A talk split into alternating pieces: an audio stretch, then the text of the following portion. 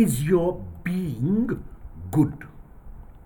The theologian, philosopher and mystic Meister Eckhart used to say, you should bother less about what you ought to do and think more about what you ought to be. Because if your being were good, your works would shine forth brightly.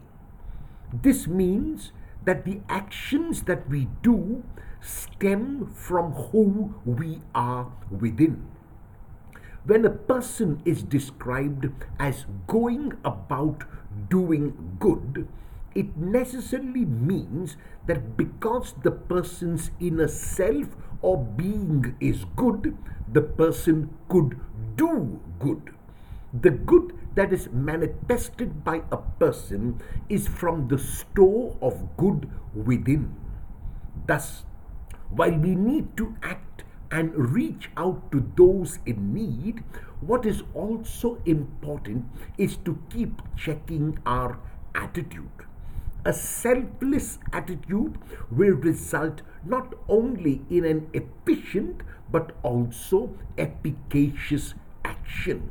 However, a selfish attitude or an attitude with ulterior motives will not be efficacious, even though it might be efficient.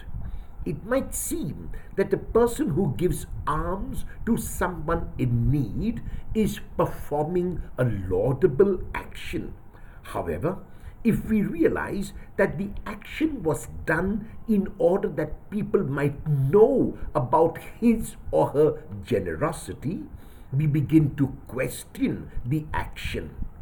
We might even conclude that the action was done for selfish reasons, namely to impress others. Thus, the attitude with which the action is performed is as important, if not more important, than the action itself.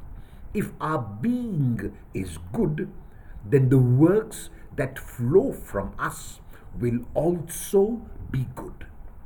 How will you ensure that your being is good on a daily basis?